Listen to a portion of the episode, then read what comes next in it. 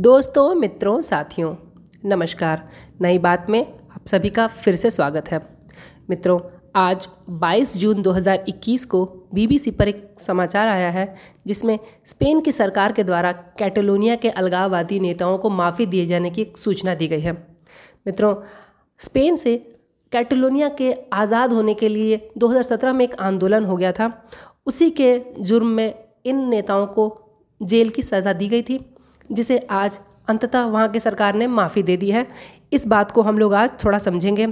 ये समाचार यूपीएससी तथा स्टेट पीसीएस के जीएस पेपर में जो परीक्षार्थी परीक्षा देते हैं उनके लिए काफ़ी लाभदायक साबित हो सकता है। मित्रों, 2019 में 9 नेता राजद्रोह के दोषी पाए गए थे स्पेन में, जिन्होंने कैटलोनिया से स्पेन को अलग करने की एक आंदोलन शुरू किया था, तथा उसमें से 9 नेताओं को स्पेन की सरकार ने दोषी करार देते हुए 9 से लेकर 13 साल की जेल की सज़ा दे दी थी, तथा 3 और भी ऐसे नेता थे जिन्होंने सिर्फ राजाज्ञा न मानने के जुर्म में उन्हें दोषी करार दिया गया था, लेकिन उन्हें जेल नहीं दी गई थी। आज उन सभी नेताओं को उनकी गलतियों से माफ़ी दे दी गई है, लेकिन इस माफ़ी के विरोध में पूरे स्पेन में हज़ारों लोग विद्रोह कर रहे हैं, आंदोलन कर रहे हैं, तथा सरकार से मांग कर रहे हैं कि इस माफ़ी को वापस लिया जाना चाहिए तथा इन लोगों को माफ़ नहीं किया जाना चाहिए, क्योंकि इन लोगों ने स्पेन को तोड़ करके स्पेन को कैटलोनिया से अलग करने की कोशिश की थी। मित्रों, कैटलोनिया जो है एक सेमी ऑटोनोमस रीजन है। वहाँ पर स्वतंत्रता का आंदोलन 4 साल पहले शुरू हो गया था और वहाँ ऐसा आंदोलन हुआ जिससे स्पेन में 40 वर्षों में सबसे बड़ा राजनीतिक संकट ही खड़ा हो गया। मित्रों, अभी उन्हें माफ़ी तो दे दी गई है, लेकिन उनकी रिहाई इतनी आसानी से नहीं हो सकती है, क्योंकि जो आदेश दिए गए हैं वो वहाँ के राजा फिलिप्स 6 के हस्ताक्षर के बाद ही वहाँ के गैजेट में छपेंगे और उसके बाद गैजेट में छपने के पश्चात ही इन्हें आज़ादी या रिहाई दी जा सकती है। लेकिन फिर भी इसके बावजूद ये लोग कोई सरकारी नौकरी नहीं कर पाएंगे तथा कोई भी पद ग्रहण नहीं कर सकते हैं। तो हम लोग ये जानते हैं कि कोशिश करते हैं कि आखिर 2017 में हुआ क्या था। मित्रों, अलगाववादियों ने 2017 में कैटलोनिया की संसद में अक्टूबर 2017 में एक जनमत संग्रह करवाया था, तथा उसके पश्चात वहाँ संसद में उन लोगों ने आज़ादी की घोषणा कर दी। अब अक्टूबर 2017 में आज़ादी की घोषणा तो कर दी, लेकिन जो स्पेन की संवैधानिक अदालत है उसने इसे अवैध घोषित कर दिया और कैटलोनिया के कई प्रमुख नेताओं को, जिसमें कि उनके सबसे प्रमुख नेता है कार्ल्स प्यूजदमोंत है, उनके खिलाफ भी कार्रवाई शुरू कर दी, जिससे डर करके कार्ल्स प्यूजदमोंत विदेश भाग गए और जो नेता भाग नहीं सके उन्हें पकड़ करके उन पर कानूनी कार्रवाई शुरू कर दी गई, जिसके पश्चात उन्हें 9 से लेकर 13 साल की कारावास की सज़ा दे दी गई है। मित्रों, स्पेनिश समाचार पत्रों के अनुसार 60% से भी ज़्यादा जनता इस माफ़ी के खिलाफ है। उन्हें नहीं लगता है कि ये माफ़ी आने वाले दिनों में ऐसे लोगों को छोड़ देने से स्पेन की समस्याओं का अंत कर पाएगी। वो तो ये लोग कहते हैं कि ऐसे नेताओं को छोड़ देने से ये अलगाववादी गतिविधियां और बढ़ जाएंगी, इसलिए ज़्यादातर स्पेन की जनता इन लोगों को माफ़ी करने के इस निर्णय से विरुद्ध है।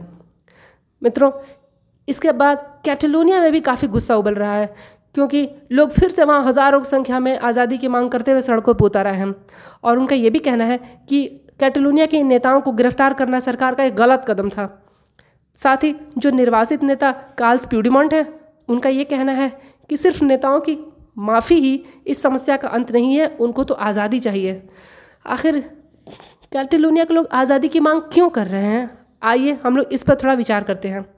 मित्रों, कैटलोनिया स्पेन का सबसे समृद्ध तथा उत्पादक क्षेत्र है तथा उसका अपना 1000 वर्षों का एक गौरवशाली इतिहास भी रहा है।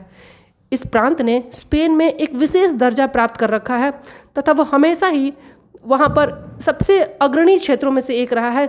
सिर्फ उस समय को छोड़ दें जब तक जनरल फ्रांको का एक तानाशाही शासन स्पेन में था, उस समय के दौरान छोड़ करके बाकी इतिहास में वो स्पेन का सबसे विकसित क्षेत्रों में से एक क्षेत्र रहा है। मित्रों, 2006 के बाद इस क्षेत्र की स्वायत्तता को और इसकी शक्तियों को और बढ़ा दिया गया था, जिससे यह आर्थिक रूप से और समृद्ध हो गया तथा वहाँ तभी से अपने आप को एक अलग राष्ट्र की तरह वो समझने लगे थे। लेकिन स्पेन की संवैधानिक अदालत ने 2006 के जो स्वायत्तता के विशेष अधिकार उनको दिए गए थे उसे 2010 में उलट दिया। फिर 2008 में जो आर्थिक मंदी आई उससे भी कैटलोनिया में अलगाववादी भावना को मदद मिली तथा ज़्यादातर लोग आज़ादी की मांग करने लगे। वहाँ कैटलोनिया में लोगों के मन में यह भावना है कि उनसे सरकार जो टैक्स लेती है उतना उनके क्षेत्र के विकास पर लगाती नहीं है। इसलिए कैटलोनिया के लोगों के मन में स्पेन की सरकार के प्रति विश्वास की भावना कम हो गई है और सरकार जो बजट बनाती है उससे ये समझ पाना भी मुश्किल है कि कैटलोनिया के लोगों ने कितना कंट्रीब्यूट किया है, कितना योगदान किया है तथा सरकार के बजट में कितना पैसा कैटलोनिया के विकास में लगाया जा रहा है। तो इस तरह से कैटलोनिया को ये पता भी नहीं चल पाता है कि उनके पैसे उनको पहुँच भी रहे हैं या नहीं। इसी कारण से 1 अक्टूबर 2017 को कैटलोनिया ने आज़ादी की मांग शुरू कर दी थी और नेताओं ने एक जनमत संग्रह करवा करके जो रेफरेंडम करवाया उसमें अपने आप को आज़ादी की घोषणा कर दी। उस रेफरेंडम में 90% से भी ज़्यादा लोगों ने अलग होने पर सहमति जता दी थी। हालांकि इस रेफरेंडम को स्पेन की संवैधानिक अदालत ने अवैध तो घोषित कर दिया, लेकिन फिर भी 27 अक्टूबर 2017 को उन्होंने अपनी संसद में आज़ादी की घोषणा कर ही दी। इसके बाद स्पेन की सरकार ने कैटलोनिया की संसद को भंग कर दिया तथा वहाँ स्पेन का प्रत्यक्ष शासन लागू कर दिया। उसके बाद 21 दिसंबर 2017 को वहाँ मध्यावधि चुनाव भी करवाए गए, लेकिन इसके बावजूद भी जो अलगाववादी नेता हैं वही बहुमत पाने में कैटलोनिया में सफल हो गए तथा क्विम टोरा को वहाँ का नया राष्ट्रपति बनाया गया और उन्होंने भी फिर से आज़ादी की मांग को जारी रखने की ही बात कही थी। 2017 के बाद कैटलोनिया में पुलिस का बहुत ज़्यादा दमन चला, वहाँ पर लोगों की पिटाई होती रही, नेताओं को जेल में डाला गया तथा जो वहाँ पर जो दृश्य पैदा हो गए वो जनरल फ्रांको के समय जो तानाशाही रूल चलता था, जो तानाशाही शासन चलता था, उन दिनों की याद दिला देती थी। मित्रों, जो कार्ल्स प्यूजदमोंत कैटलोनिया के सबसे प्रमुख नेता थे जो विदेश भाग गए और जो बाकी नेता बच गए थे उन सबको पकड़ के जेल में डाल दिया गया। सड़कों पर हिंसक प्रदर्शन शुरू हो गया तथा सरकारी दमन चलने लगा, लेकिन कैटलोनिया के लोगों को आज़ादी नहीं मिली। आज इन सभी नेताओं को माफ़ कर दिया गया है।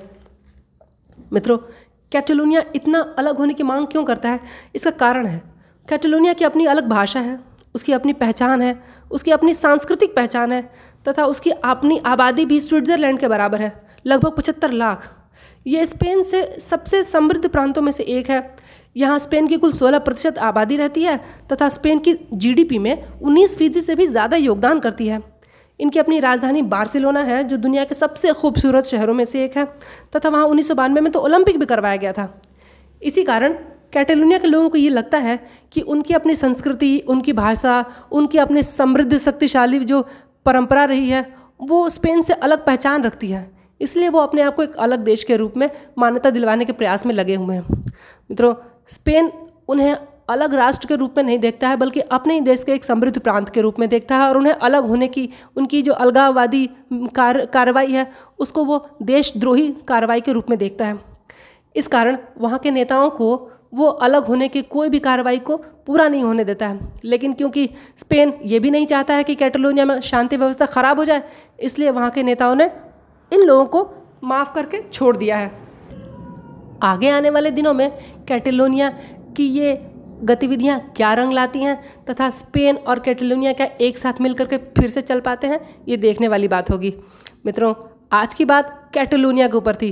मुझे उम्मीद है कि कैटलोनिया और स्पेन की जो समस्या है आप सबको समझ में आई होगी। कल हम लोग फिर से किसी नई बात पर पुनः बात करेंगे। तब तक के लिए शुभ रात्रि, वंदे मातरम, जय हिंद।